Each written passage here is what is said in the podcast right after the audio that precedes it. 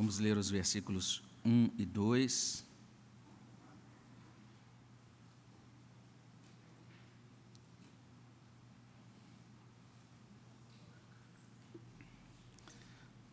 Livro de Atos, capítulo 1, versículos 1 e 2.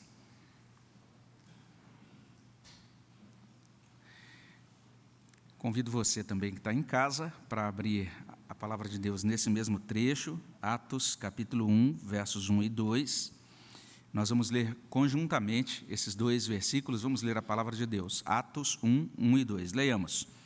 Escrevi o primeiro livro, ó Teófilo, relatando todas as coisas que Jesus começou a fazer e a ensinar, até o dia em que, depois de haver dado mandamentos, por intermédio do Espírito Santo aos apóstolos que escolhera, foi elevado às alturas. Vamos orar mais uma vez? Senhor, abençoa o nosso coração, ajuda-nos, ó Deus, nesta manhã. Agradecemos pelo dia que não pertence a nós, é um dia do Senhor, separado para o teu agrado, para o teu culto. Queremos, ó Deus, suplicar a tua bênção sobre nós enquanto começamos a olhar para esse livro tão precioso da tua palavra. Pedimos, ó Deus, que teu Espírito Santo nos ajude neste aprendizado, que o Senhor aplique, ó Deus, as bênçãos do Senhor decorrentes desta palavra na nossa vida. Vem nos abençoar nesta manhã. Abençoa a tua igreja, as igrejas do nosso presbitério nesse dia de culto. Que, ó Deus, em todas elas haja edificação, glorificação do teu nome acima de todas as coisas, edificação e bênção do Senhor sobre a vida de todos os que ouvem a tua palavra. É o que pedimos no nome de Jesus. Amém. O nosso momento hoje vai ser um pouco diferente, então é, vai ter um formato que alguns vão dizer, puxa, parece que o pastor está dando uma aula, mas é porque vai ser realmente uma espécie de, de introdução ao livro de Atos. Eu vou ter que trazer aqui algumas informações introdutórias, então é, é nesse sentido que vai ser um pouco diferente dos sermões convencionais, né? Então, no culto da noite, nós já vamos estar num formato realmente de sermões, é, assim que você já conhece, mas hoje o objetivo é falar um pouquinho sobre é, esse livro que nós estamos começando a olhar, a abordar, o livro de Atos. Né? Alguns chamam de Atos dos Apóstolos, algumas Bíblias vão ter esse título, né? essa, essa titulação, mas o nosso objetivo é esse: né? a gente vai começar a aprender sobre o livro de Atos. Então você está sendo convidado, né? Vamos aprender realmente sobre esse livro. O objetivo é dedicarmos a partir de agora algumas semanas olhando para esse livro tão importante que é o livro de Atos. E então é nesse sentido que eu vou trazer aqui algumas informações que são importantes mas que talvez você ouça e diz, ah, isso aí não é muito empolgante, né? Eu queria, pensando já que o pastor ia falar sobre o livro de Atos, Espírito Santo descendo e todo mundo ali cheio do poder de Deus e começando a realizar a obra de Deus, cheio de motivação e queria até entender como foi aquele negócio do Pentecostes, que línguas eram aquelas e tudo mais. E aí o pastor agora está trazendo um monte de informação é, introdutória que eu estou tentando entender a importância disso. Mas a ideia é que a gente possa ter uma visão geral do livro e a partir daí essas informações introdutórias vão nos ajudar lá na frente quando a gente estiver abordando outras partes do livro. Então a primeira coisa que a gente traz é exatamente uma fala né, sobre a singularidade desse livro de Atos. E a gente destaca que quando nós pensamos nesse livro, nós estamos diante, na verdade, de uma, uma segunda parte de um escrito. É por isso que a gente começa falando de dois escritos que se completam. Então, nós estamos diante dessa realidade de dois escritos, duas obras que são complementares, não é? E aí eu vou pedir para passar para o próximo slide, a gente vai perceber essa complementação olhando para o início dessas obras. Então, são dois livros que são complementares: Evangelho de Lucas e livro de Atos. Você vai perceber a grande semelhança que existe ali no início dos livros, nas introduções. Né? Lucas capítulo 1, de 1 até 4, começa dizendo: Visto que muitos houve que empreenderam uma narração coordenada dos fatos que entre nós se realizaram, conforme nos transmitiram os que desde o princípio foram deles testemunhas oculares, ministros da palavra, igualmente a mim me pareceu bem, depois de acurada a investigação de tudo, desde sua origem, dar-te por escrito, excelentíssimo Teófilo, uma exposição em ordem para que tenhas plena certeza das verdades em que foste instruído. Lucas está escrevendo o seu evangelho, dirigindo o seu evangelho, encaminhando, né, ou pelo menos endereçando o seu evangelho a essa figura, esse irmão chamado Teófilo. É assim que ele começa o seu evangelho. E quando a gente começa a ler o livro de Atos, a gente vai encontrar assim, já no verso primeiro, escrevi o primeiro livro, ó Teófilo, realizando todas as coisas que Jesus começou a fazer e a ensinar. É o que a gente leu hoje no início do nosso sermão. E você vai ver a mesma pessoa mencionada no livro de Atos, um livro endereçado agora à mesma figura de Teófilo. Então, Lucas, na verdade, é uma obra em dois volumes. Lucas Atos é uma obra só. E alguns estudiosos até têm dito isso, né? que a gente deve entender essa única obra como o quinto componente daquilo que é chamado de evangelho quádruplo. Então, é interessante. Oi. Ah, obrigado. Obrigado, obrigado. Então, ótimo, vamos ver. Aponto para onde? para lá, ótimo, obrigado. Então, Lucas Atos é essa obra de dois volumes, esse quinto componente do Evangelho quádruplo. Já descobri que. Tô, é, ok, ok. É, o que significa isso, né? Quando nós olhamos para esta obra, então a gente vai perceber isso, né? Que é, Atos dos Apóstolos, ela é parte de uma narrativa de dois atos escrita por Lucas, e ela integra esse chamado testemunho narrativo quádruplo de Jesus. O que é o testemunho narrativo quádruplo de Jesus? Deus, por sua graça, concedeu à igreja, então, quatro narrativas sobre a pessoa de Jesus. Uma no Evangelho de Mateus, outra em Marcos, outra em João e outra em Lucas Atos. Então, a abordagem é, que está prevalecendo hoje é que nós precisamos olhar para Lucas Atos como uma obra só, como um, único, um, um, um único, é, um único escrito de duas partes. Não é? E essa é exatamente a originalidade de Lucas. Ele é o único dos evangelistas que tem uma obra escrita ou dividida em dois tomos. E alguns até dizem isso, que o ideal é você fazer esse exercício. Pegue o Evangelho de Lucas, leia todo o Evangelho de Lucas, quando terminar, ao invés de ir para João, leia imediatamente o livro de Atos, porque o objetivo de Lucas, quando escreveu, foi é, narrar, trazer para a gente uma mensagem conjunta nessas duas obras. É, alguns estudiosos afirmam o seguinte: que Lucas provavelmente não atribuiu a este segundo livro, Atos, um título próprio. Somente quando seu evangelho foi separado dessa segunda parte da história e colocado junto dos outros evangelhos é que houve necessidade de dar título ao segundo volume. Então, só para a gente entender, quando Lucas escreveu essa obra, é, as pessoas tinham um volume só. Então, não tinha um segundo, um título para a segunda parte.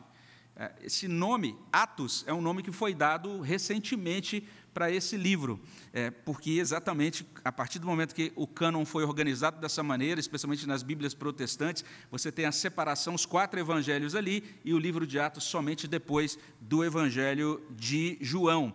É, alguns títulos já foram dados, por exemplo, para o livro de Atos no passado. Alguns, por exemplo, um servo de Deus chamado Tertuliano chamava o livro de Atos de o Memorando de Lucas. Além disso, outro documento bastante antigo chamado Cânon Muratoriano, esse documento é muito importante, inclusive, para a gente entender a história do, dos, do cânon bíblico, né? saber como que a, a, qual, é a, qual é a lista dos livros inspirados e tudo mais, é um documento histórico importante. Ele chama esse livro de Lucas de Os Atos de Todos os Apóstolos. Ah, mas alguns depois disseram, mas não está falando de todos os apóstolos, porque fala dos doze no início, mas no final das contas a gente vai vendo a atenção sendo dada cada vez mais a Paulo, então talvez esse não fosse o melhor título, e daí, a partir de algum tempo, começou a ser chamado de Atos dos Apóstolos, era um documento lá do século, é, no final do século II, e também por Irineu, né, um documento chamado Prólogo Antimarcionita. Ah, algum tempo depois, algumas pessoas começaram também a intitular esse livro de Atos do Espírito Santo. Não, não é Atos dos Apóstolos, são os Atos do Espírito Santo, né, com uma intenção muito boa também. Mas, de modo geral, a maioria dos estudiosos hoje tem falado de que seria muito interessante se o título desse livro fosse As Coisas que Jesus continuou a fazer e a ensinar. Então é isso. Olha só que interessante. Atos é o uso corrente, é o uso que a gente tem hoje, mas alguns dizem seria muito interessante se a gente entendesse esse livro como as coisas que Jesus começou a fazer e a ensinar. E eu estou aqui falando e não estou passando os slides, tá, tá bom. Joia.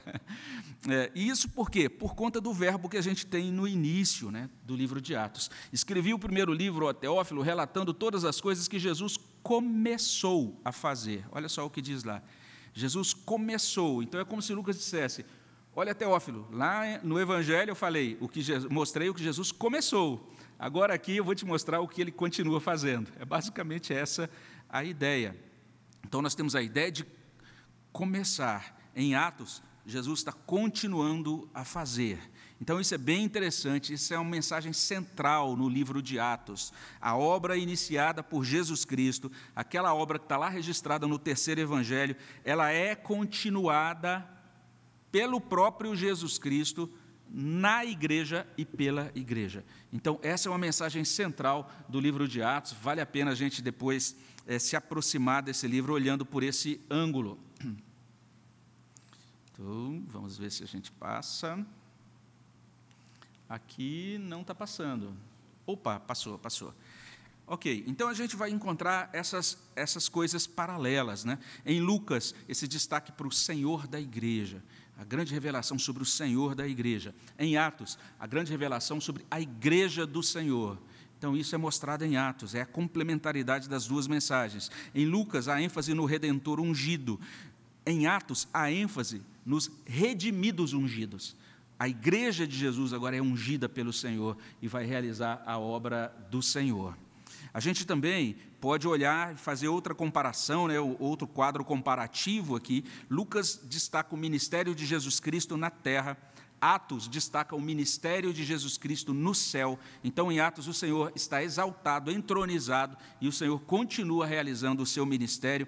Atos enfatiza os ensinos de Jesus, desculpe, Lucas enfatiza os ensinos de Jesus, enquanto Atos, Atos vai destacar os ensinos dos apóstolos. Lucas vai trazer essa introdução do Evangelho, Atos vai falar do progresso do Evangelho. Lucas vai destacar Cristo revelado na história, Atos vai destacar o Cristo místico. É o Cristo que ouve as orações, que opera poderosamente, sobrenaturalmente na vida da igreja, que fala com Paulo no momento de oração, inclusive de êxtase de Paulo. A gente vai é, ter essa oportunidade de olhar para esse texto melhor. Em Lucas, a gente tem a ênfase de Cristo por nós, Cristo para nós, realizando a redenção. Mas em Atos, a ênfase é Cristo em nós e agora, Cristo dentro dos crentes, Cristo no, dentro da vida da igreja, e o, o, que isso traz, o que isso produz para a vida da igreja. Atos enfatiza isso, ele inicia com o nascimento de Cristo, mas, desculpe, Lucas inicia com o nascimento de Cristo, mas Atos inicia com a ascensão de Cristo e o nascimento da igreja, né? a igreja nessa formatação pós-Pentecoste. Lá em Lucas a gente tem o um livro terminando com os discípulos em Jerusalém mas Atos começa com os discípulos em Jerusalém e termina com Paulo em Roma. Então, essa, essas informações, esses destaques aí dados é, pelos dois livros são importantes. É nesse sentido que a gente diz que são dois escritos que se complementam. Além disso, a gente pode falar de dois escritos com um único destinatário, aí falando agora um pouquinho sobre o destinatário, Teófilo. Então, afinal de contas, quem é Teófilo, ou quem era, não é? Existem várias teorias, alguns dizem, olha, ele era um proprietário de escravos, outros dizem, talvez ele fosse uma espécie de patrono literário, alguém que investisse no ministério eh, de Lucas, e que ajudou, inclusive, a produzir essas obras, a Lucas a escrever, a ter o tempo e os recursos necessários para produzir essa obra. Ah, outros simplesmente vão destacar isso. Ele era um conhecido de Lucas e era um temente a Deus. O próprio nome Teófilo significa amigo de Deus. É um nome muito bonito, está aí. Se você quiser saber que nome você vai dar para o seu filho, é uma boa indicação de nome: Teófilo. E, basicamente, a, o que a Bíblia traz é que ele era um homem nobre. Daí a gente encontrar essa expressão, excelentíssimo Teófilo. Era uma pessoa realmente nobre, era uma pessoa é, por quem Lucas tinha um grande apreço. Tudo indica que Lucas se preocupava com a formação é, religiosa de Teófilo, porque lá no início do Evangelho de Lucas, quando ele fala, ele se dirige a Teófilo, ele vai dizer assim: é, Eu escrevi para você uma exposição em ordem, está lá em Lucas capítulo 1, verso 4, para que tenhas plena certeza das verdades em que foste instruído. E lá, essa palavra traduzida por instruído significa as verdades nas quais você foi catequizado, né? ali onde você recebeu as informações na catequese é, no, na classe de novos membros, vamos dizer assim. Então, você foi instruído nessas coisas, eu quero te dar segurança sobre essas coisas nas quais você foi instruído. E daí, essa, essa preocupação de Lucas em escrever esse material para esse irmão chamado Teófilo. Além da gente falar aí de um único destinatário principal, né, ou pelo menos uma, um, uma obra que é dedicada a ele, nós podemos falar um pouquinho também sobre a estrutura desse livro. Só pensando aqui em estrutura, aí eu cito apenas o livro do qual eu extraí essa proposta de estrutura de Atos e de Lucas. Quando a gente vê lá atrás no Evangelho de Lucas, então a ênfase é essa, o que Jesus começou a fazer, Atos 1.1. E eu não vou entrar em detalhes aqui em todos os pontos dessa estrutura do Evangelho de Lucas, não. Mas só destacar isso. É, Lucas realmente parece ter sido organizado em cinco partes e lá no centro tem um momento crucial que o Evangelho faz um movimento que muda toda a narrativa. Que momento é esse? Lucas 9, 51. O que diz lá em Lucas 9, 51? Abra sua Bíblia lá, só para a gente conferir. E veja que interessante aquilo que a gente encontra em Lucas 9, 51. Eu vou ler aqui, você pode acompanhar. Diz assim: Aconteceu que ao se completarem os dias em que devia ser ele assunto ao céu, então está falando de Cristo, Cristo estava próximo do dia em que ele seria assunto ao céu, ele subiria ao céu. Aí veja só o que diz: manifestou no semblante a intrépida resolução de ir para Jerusalém. Eu fico tentando entender o que seria isso, né? Que, que o texto está dizendo isso. As pessoas olhavam no rosto de Jesus e, pelo semblante dele, ele estava revelando o que ele tinha que ir para Jerusalém. Ele tinha que ir para Jerusalém para quê?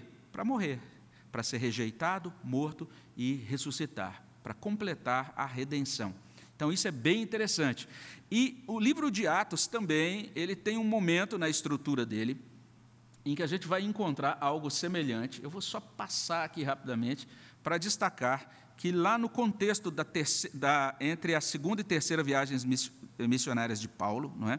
lá em Atos 19, 21. Olha o que a gente lê. Abra agora Atos 19, 21. E olha o que consta lá. Atos 19, 21 vai trazer o seguinte: olha só que interessante.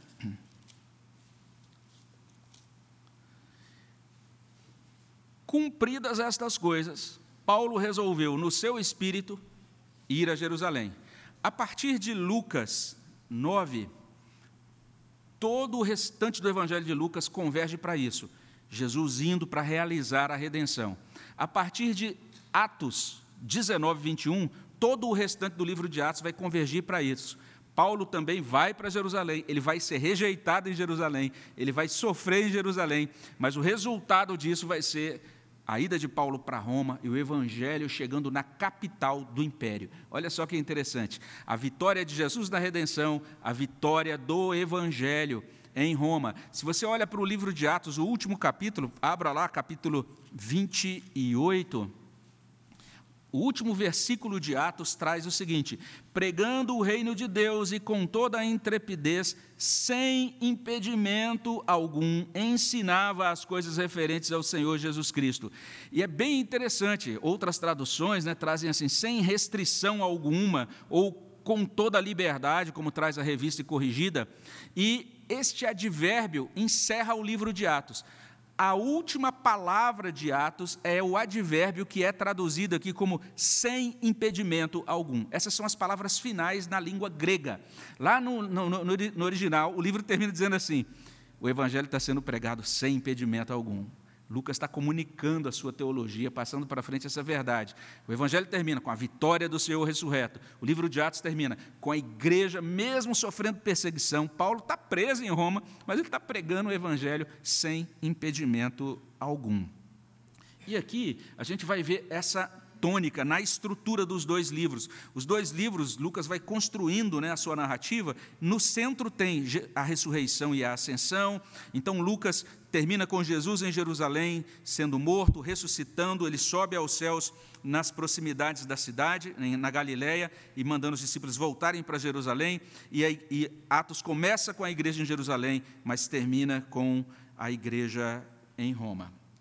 É isso que a gente tem a dizer sobre estrutura. Vamos seguindo é, dois escritos, escritos escritos por um mesmo autor. Então aqui eu não vou me demorar, só passarei rapidamente aqui, mas simplesmente dizendo isso que é, é bastante claro que o autor é Lucas, né, essa figura chamada Lucas. E quando a gente olha para o Evangelho a gente vai perceber que tem evidências internas, mas tem evidências externas acerca disso. É lá naquele documento chamado Cânon Muratoriano, que foi escrito ali é, no início, no finalzinho do, do da, é, do segundo século já, nós temos aquele autor dizendo, foi Lucas quem escreveu é, o Evangelho de Lucas e também Atos. Né? É, isso também é mencionado por outros autores lá do passado, Irineu, Clemente de Alexandria, Eusébio, autores do passado, todos que diziam isso. O terceiro Evangelho e, e, e o livro de Atos foram escritos por Lucas. Não é? Ah, tem um autor que, inclusive, faz isso. Ele pega alguns escritos lá do passado, a primeira epístola de Clemente, os escritos de Inácio de Antioquia, outros escritos do passado, a epístola de Barnabé, de Daquê, pastor de Hermas, epístola de Policarpo aos Filipenses. Então, vários documentos antigos que citam o Evangelho de Lucas, o livro de Atos, dizendo quem escreveu foi Lucas. Quem é esse Lucas? Está lá em Colossenses capítulo 4, o amigo de Paulo, chamado de Lucas, o médico amado. Então, uma pessoa do conhecimento de Paulo, alguém que, que desfrutou de intimidade, de, de uma amizade muito sincera com o apóstolo, né? E tem inclusive esse é, estudioso do Novo Testamento, o William Robert, que ele diz isso, que quando ele compara esses escritos de Lucas, ele percebe, eh, percebe o uso de é, uma linguagem médica, de vocábulos que eram usados por médicos daquela época, e ele compara isso com escritos de médicos do passado, como Hipócrates, Galeno, Discórides e Areteu. Mas não apenas essa evidência externa, nós temos evidências internas. Em Atos 16, 10, Lucas vai trazendo as informações do seu livro de Atos, da sua história da igreja, e ele vai falando o tempo todo na primeira pessoa, né? É, aliás, é, é, na terceira pessoa, falando sobre eles, trazendo o relato sobre aquilo que aconteceu com os primeiros apóstolos, com os primeiros cristãos. Mas quando chega em Atos 16, 10, aí ele inicia as frases na primeira pessoa. Ele começa a falar sobre nós. Então, esse foi um autor que acompanhou Paulo e Silas na segunda viagem e na viagem até Jerusalém e Roma. A gente encontra várias referências em que ele vai falar do que aconteceu e ele se inclui. Ele deixa bastante claro que ele estava participando daquelas, daquelas de todos aqueles eventos. E aí alguns estudiosos dizem, não, isso é só um uso de eu retórico, mas nós entendemos que isso é simplesmente o um registro histórico mesmo, porque quando a gente percebe é, a gente olha para todos os nomes de todos os companheiros de Paulo no Novo Testamento, a gente vai encontrar isso. É Paulo junto de Marcos, de Timóteo, de Aristarco, de Tíquico, é, é, é, eles são mostrados ali junto do apóstolo, mas sempre em relatos na terceira pessoa. Eles, eles, eles. E Epáfras e Epafrodito também são amigos de Paulo mencionados no Novo Testamento, mas eles não viajaram com Paulo a Roma, não é? E aqui o texto dá, deixa bastante claro que esse autor do livro acompanhou Paulo em Roma. Outra pessoa que é mencionada também com Paulo é Demas. E alguns dizem, será que quem escreveu foi Demas? Não, porque Paulo escreve lá aos Colossenses, em 2 Timóteo 4,10, sobre Demas, e a gente encontra esse registro de que ah, esse irmão Demas abandonou o apóstolo Paulo. Então, não tem chance de ele ter escrito essas coisas. Uma outra pessoa também que andava com Paulo era um, um indivíduo chamado Jesus, chamado o Justo.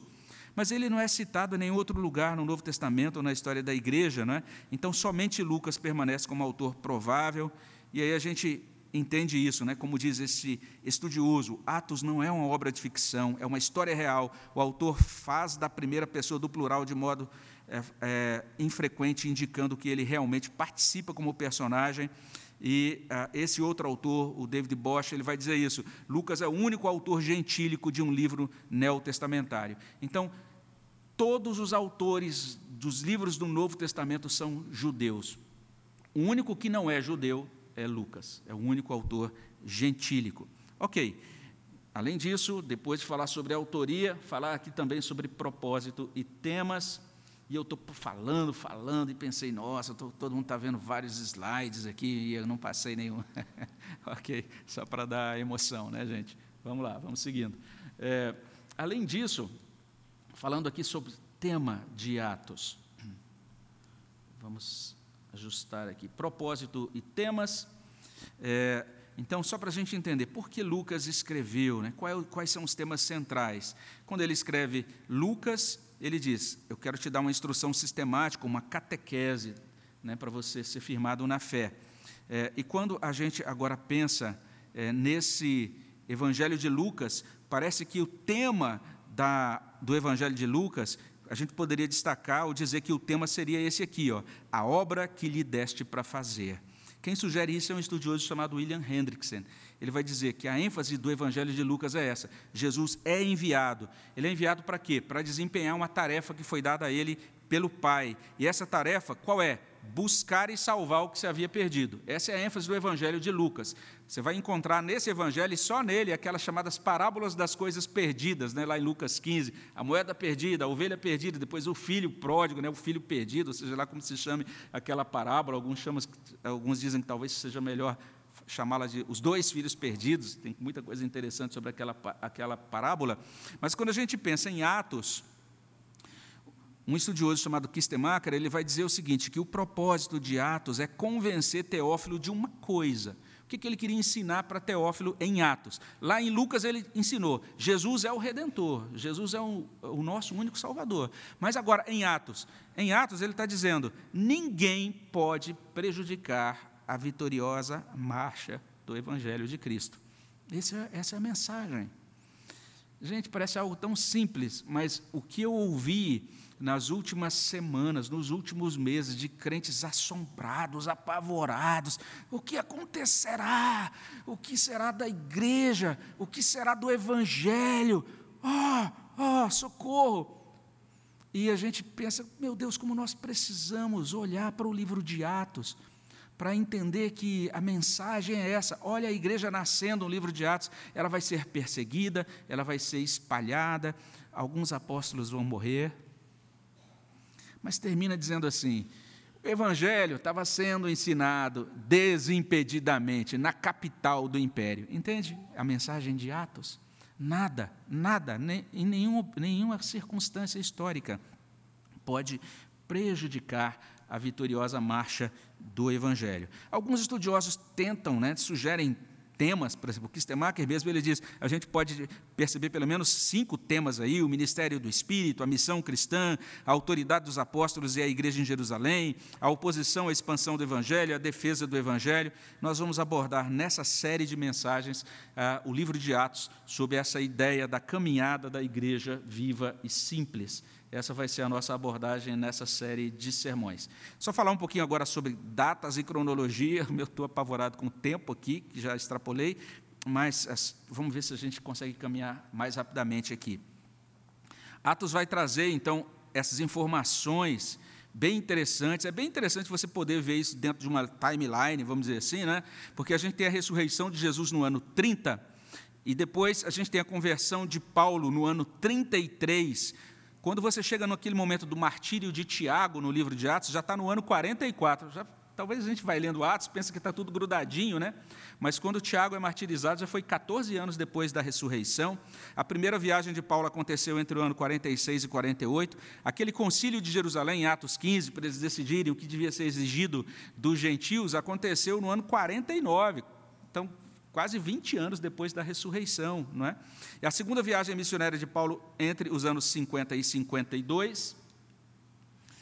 A terceira viagem entre os anos 53 e 57. No ano 57, Paulo é preso em Jerusalém. No ano 60 até 64, Lucas escreve Lucas Atos. Então, essa é a nossa ideia. Nós entendemos que ele escreveu nessa, nesse intervalo. No ano 65, aconteceu o martírio de Pedro e Paulo em Roma. Então, isso aconteceu entre 65 e 68. Como Atos não menciona é, esses martírios, então a gente entende que ele tem que ter terminado, escrito o livro dele antes desses martírios. E no ano 70 aconteceu a destruição do Templo de Jerusalém.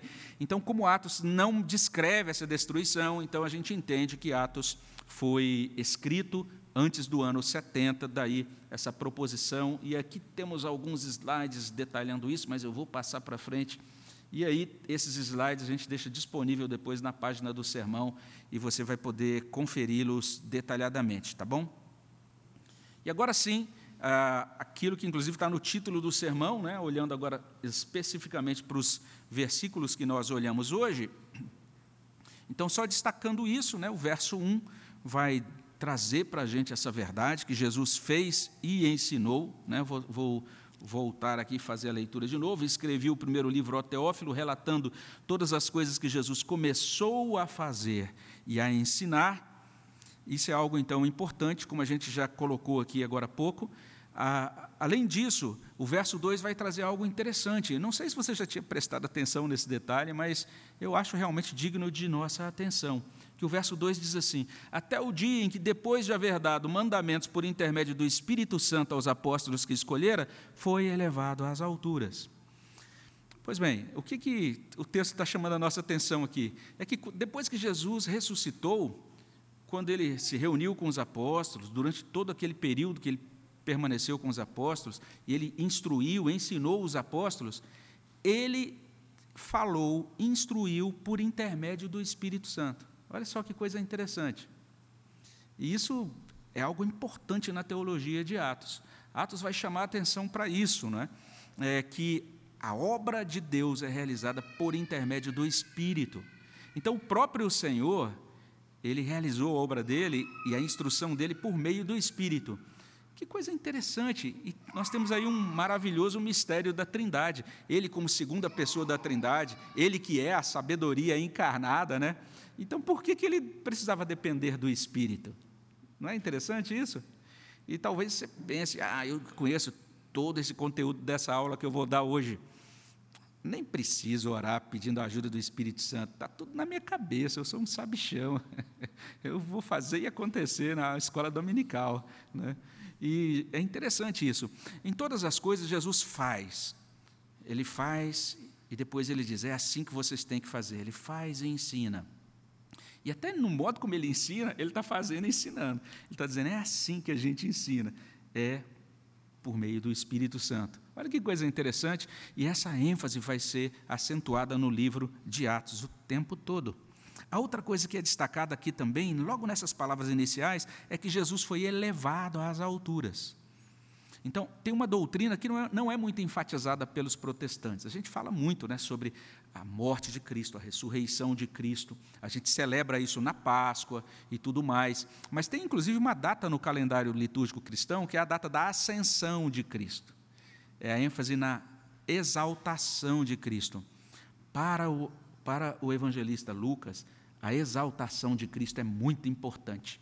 A gente tem até um cântico, ele é exaltado, né? o Senhor exaltado no céu. Para Lucas, o fato de Jesus ser exaltado faz diferença na nossa vida prática. Então, ele vai enfatizar nesse primeiro capítulo que o Senhor Jesus foi exaltado. Vamos ver se eu consigo retornar aqui para mostrar os slides seguintes para vocês. Eu acho que não, né? Voltou? Ah, beleza, ótimo. Está ótimo, está ótimo. Ok. É, então, essa ênfase na elevação, na exaltação. É, para a gente só caminhar para o final já, como eu falei, hoje a ideia é trazer esses dados introdutórios num formato mais de exposição, assim, de aula, né? tipo uma palestra. Puxa, fui ouvir uma pregação no culto da manhã, o pastor deu uma palestra, né? que coisa estranha. Mas é isso, a gente está preparando o terreno para a pregação, para as pregações, especialmente que começam hoje, não é? Mas o que, que esses versículos iniciais estão trazendo para a gente? A primeira coisa é essa: a obra de Jesus foi começada. Mas o que, que o livro de Atos nos ajuda a compreender? É essa obra, essa obra prossegue hoje. E essa obra de Jesus vai continuar até o retorno de Jesus Cristo em glória. Vai haver um dia em que o Senhor vai voltar. Paulo explica isso em 1 Coríntios capítulo 15, de 25 até 28. Abra lá, veja o que está escrito e veja só que preciosidade então desse ensino. 1 Coríntios 15, e veja o que Paulo diz a partir do verso 25 até o versículo 28. Eu vou ler aqui, você pode acompanhar, e veja só o que o apóstolo Paulo é, nos ajuda a compreender, aquilo que ele nos informa. Ele diz assim, 1 Coríntios 15, a partir do verso 25: Porque convém que ele reine até que haja posto todos os inimigos debaixo dos pés a gente vai perceber que essa doutrina é importante em Atos. O apóstolo Pedro vai falar sobre isso no sermão no dia de Pentecostes, Cristo colocando os inimigos debaixo dos pés. E ele diz, o apóstolo Paulo, aqui em 1 Coríntios 15, 26, o último inimigo a ser destruído é a morte, porque todas as coisas sujeitou debaixo dos pés. E quando diz que todas as coisas lhe estão sujeitas, certamente exclui aquele que tudo lhe subordinou. Ou seja, quando a Bíblia diz que tudo está sujeito a Cristo, só tem uma coisa, ou um ser que não está sujeito a Cristo, é Deus Pai. Deus Pai está, é, não está sujeito ao Filho, essa é a ideia, não é? é? Tudo está sujeito, mas isso exclui aquilo que tudo lhe subordinou. E quando, porém, todas as coisas lhe estiverem sujeitas, então o próprio Filho também se sujeitará àquele que todas as coisas lhe sujeitou, para que Deus seja tudo em todos. Então vai chegar aquele dia, Cristo volta, coloca tudo sobre os pés dele, e aí depois ele próprio entrega o reino ao Pai, e o Pai reinará sobre todas as coisas. Então, essa é uma doutrina muito preciosa. Até aquele dia chegar, nós, a, a, a, Cristo está realizando uma obra na terra essa obra de Cristo na terra tem a ver com ele colocar os inimigos debaixo dos seus pés. Você conhece algum inimigo que Cristo tenha colocado debaixo dos pés dele? Bem, basta você olhar o espelho, porque nós éramos inimigos e agora fomos trazidos para debaixo dos pés dele. Então, Atos vai dizer: você sabe o método de Deus para colocar os inimigos de Deus debaixo dos pés dele? se chama testemunho. Vocês vão por todo mundo e vão testemunhar. E à medida que isso vai acontecendo, os inimigos vão sendo colocados debaixo dos pés do Senhor. É algo maravilhoso o ensino de Atos. E basta a gente perceber um outro detalhe aí. Veja só, Cristo vai fazer isso, mas como, né? Olha aí o detalhe do texto, olha os personagens. Escrevi o primeiro livro. Quem escreveu? Lucas. A gente sabe que Lucas já está incluído aqui. Depois, o Teófilo. A gente já falou um pouquinho sobre provavelmente quem seja aí o, o, nosso irmão Teófilo, não é? Aí a gente tem todas as coisas que Jesus começou a fazer. Então preste atenção. A pessoa de Cristo é citada, mas em seguida diz assim: até o dia em que depois é verdade os mandamentos por intermédio do Espírito Santo. Então temos Jesus, depois temos o Espírito Santo, não é? Mas ele deu essas instruções a quem? Olha o texto: aos apóstolos. Depois que ele deu por intermédio do Espírito Santo esses mandamentos aos apóstolos que escolhera.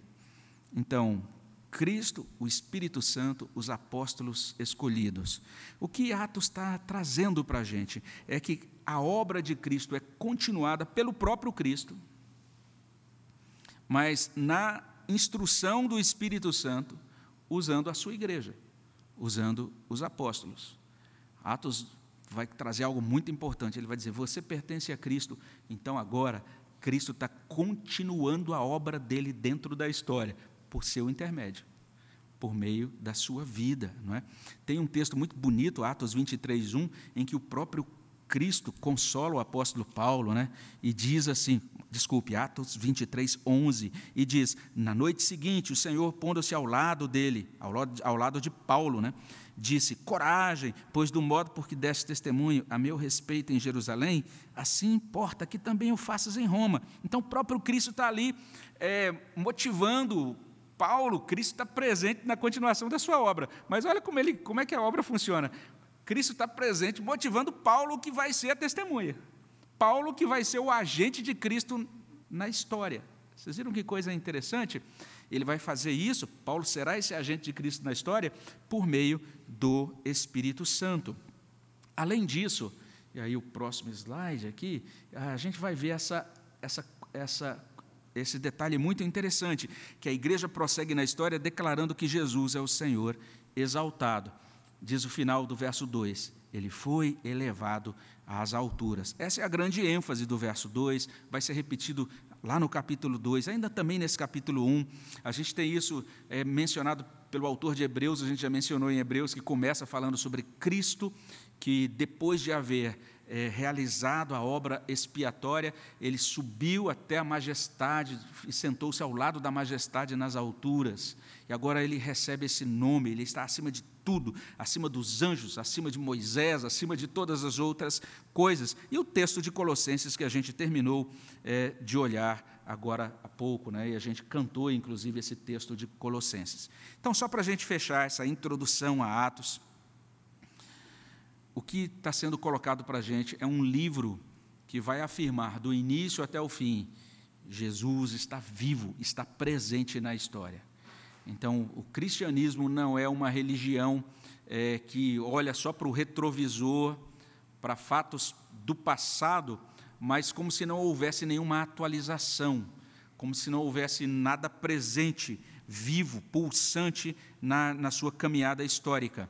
A gente olha para o passado, e é esse o objetivo de Lucas escrever Atos, ele está dizendo para os leitores, para os cristãos, vejam os inícios, vejam como tudo começou, né, a partir do Pentecostes. Ele tem algo importante, tem algo importante lá no passado, mas a ênfase dele é: Jesus começou uma obra e ele continua vivo, ele está presente com o seu povo, com a sua igreja hoje.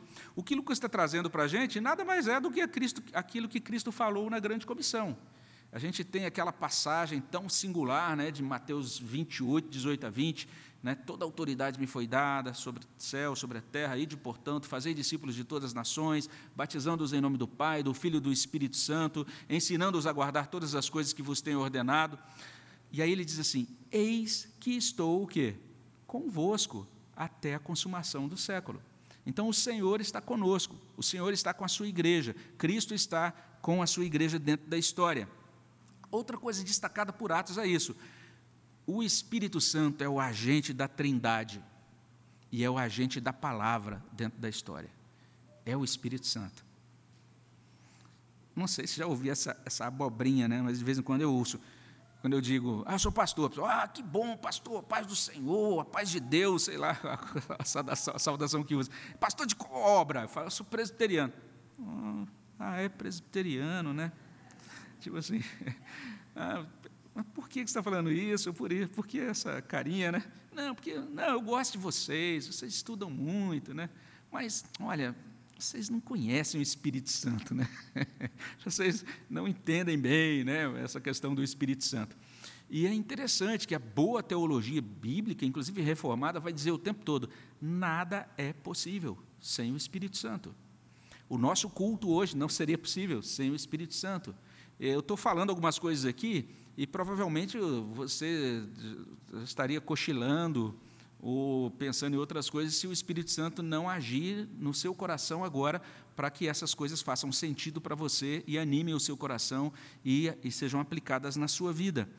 Nenhuma conversão é possível sem o Espírito Santo. A direção administrativa da igreja é impossível sem o Espírito Santo. A música, a adoração, a oração, o serviço, tudo isso é, exige o Espírito Santo. O Espírito Santo é o grande agente que atualiza o Evangelho, atualiza a vida da igreja, atualiza a nossa fé, atualiza a nossa devoção, atualiza o nosso testemunho, atualiza tudo aquilo que a gente, é, aquilo que Cristo realizou, e isso então é trazido para o nosso coração, atualizado e aplicado pelo Espírito Santo.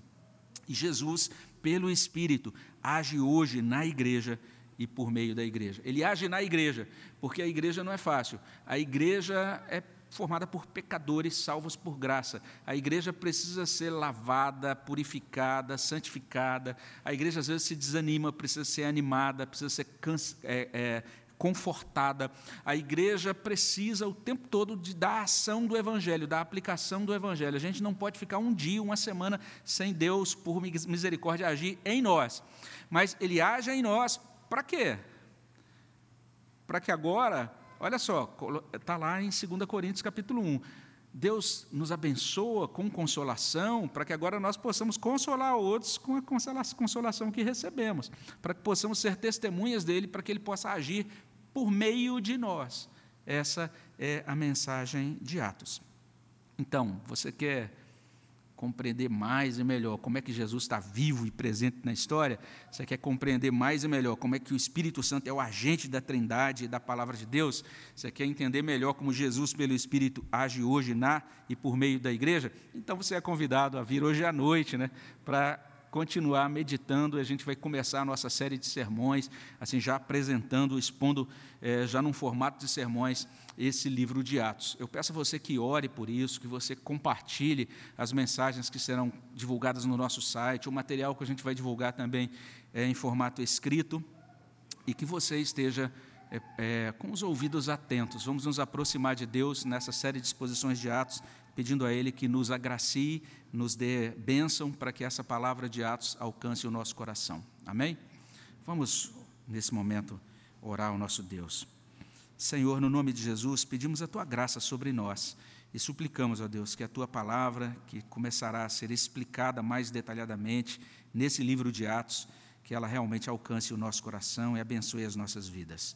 Agradecemos a Deus por esse livro, agradecemos porque o Senhor inspirou Lucas a trazer essas informações para a gente. Obrigado pela tua bondade, pela tua graça que nos concedeu a tua palavra. Abençoa-nos no restante desse dia, na nossa escola dominical, no nosso domingo. Abençoa a vida da tua igreja. Ajuda-nos, ó Deus, a estarmos prontos e dispostos a cultuar o teu nome no culto da noite também.